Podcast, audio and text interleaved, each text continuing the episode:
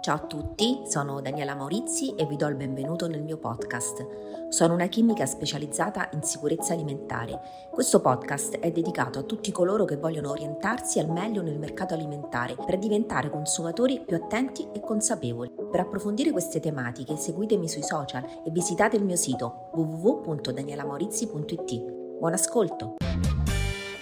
Chi segue questo podcast da qualche tempo sa che spesso e volentieri ci confrontiamo con le decisioni prese dall'EFSA per tutte le questioni che riguardano la sicurezza alimentare in Europa. Per i nuovi ascoltatori ricordiamo che l'EFSA è l'autorità europea per la sicurezza alimentare, incaricata di redigere dei pareri scientifici sulla base dei quali la Commissione elabora le normative comunitarie.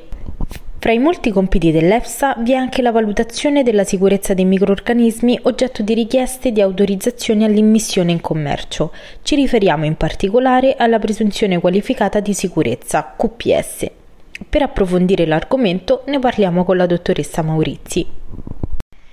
Dunque, la presunzione qualificata di sicurezza, eh, la cui sigla è QPS dall'inglese, quindi Qualified Presumption of Safety, è il metodo introdotto dall'EFSA eh, per ottimizzare l'analisi del rischio su microbi che sono impiegati nelle filiere, nelle filiere sia agroalimentari che mangimistiche. Cosa vuol dire? Che se un microorganismo viene ritenuto sicuro, allora ottiene il QPS e può essere utilizzato dall'industria alimentare, altrimenti deve seguire un percorso più lungo. Infatti questa attribuzione di uno stato di presunzione qualificata di sicurezza avviene proprio in esito a una valutazione preliminare che fa EFSA e che cosa fa? Studia la sicurezza per l'uomo, ma anche per gli ambienti, appunto per l'ambiente e per gli animali e eh, durante questo processo eh, gli esperti devono valutare eh, cose diciamo così proprio inerenti al microbo stesso, quale per esempio l'identità tassonomica eh, del microorganismo, il relativo corpus di conoscenze e anche i potenziali problemi di sicurezza appunto.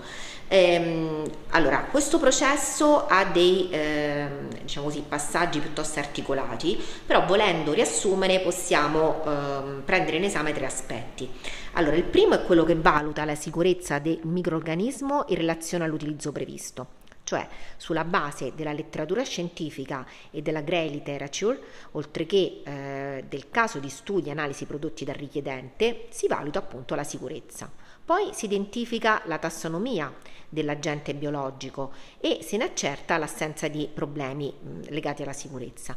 E poi si inserisce il microorganismo, appunto, se ritenuto, ehm, diciamo così, se ha passato questo esame, nella QPS, nella lista QPS, che proprio la trovate anche eh, banalmente online. Ed è un, un, grande foglio Excel con l'elenco di tutti quanti i microorganismi, i microbi ehm, che hanno ottenuto questo riconoscimento.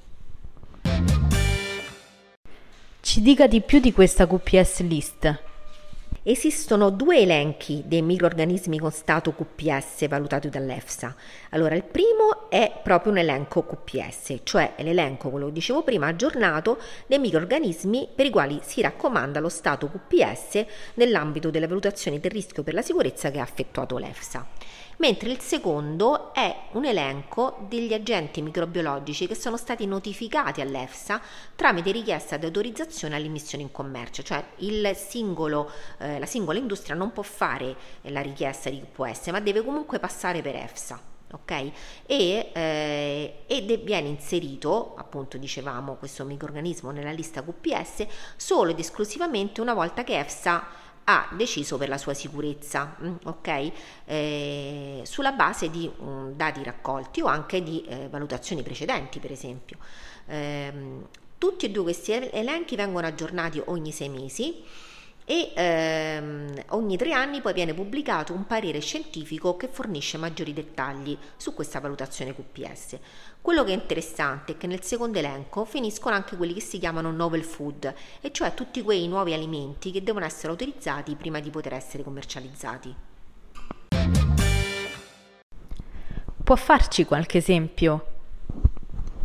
Allora, nell'elenco appunto di autorizzati, cioè, cioè già di microbi che hanno già avuto il riconoscimento QPS, ci stanno banalmente tutti i probiotici, cioè il lactobacilli, il bifidobacterium, diciamo delle, eh, dei tipi di, eh, di, di, batteri a cui siamo abituati come consumatori, no? sono dei nomi che abbiamo già sentito, ma anche eh, banalmente batteri per la lievitazione di prodotti da forno, per la fermentazione alcolica, per fare il caglio. Mentre nell'elenco appunto dove ci sono novel food che uno pensa subito agli insetti, eh, ma per esempio mh, ci sono delle microalghe. Queste microalghe, eh, tre di queste sono già presenti nella lista QPS e sono già state autorizzate come novel food e non è che noi andiamo al ristorante e troviamo il piatto a base di microalghe, ma ehm, si tratta proprio di microorganismi che vengono autorizzati per usi generalmente industriali, per esempio in forma liofilizzata o essiccata. Per esempio, le microalghe che sono state eh, appunto inserite già nell'elenco QPS sono destinate alla produzione di salse e di condimenti, di integratori alimentari, anche di barrette proteiche e di bevande aromatizzate. Posso dire quindi in conclusione che la QPS è uno strumento eh, chiaramente molto utile a fare che cosa? Ad accelerare il processo di valutazione della sicurezza nei microrganismi e dei prodotti che lo contengono, di modo appunto di ehm, diciamo così, facilitare le operazioni a vantaggio di operatori diversi rispetto ai primi richiedenti.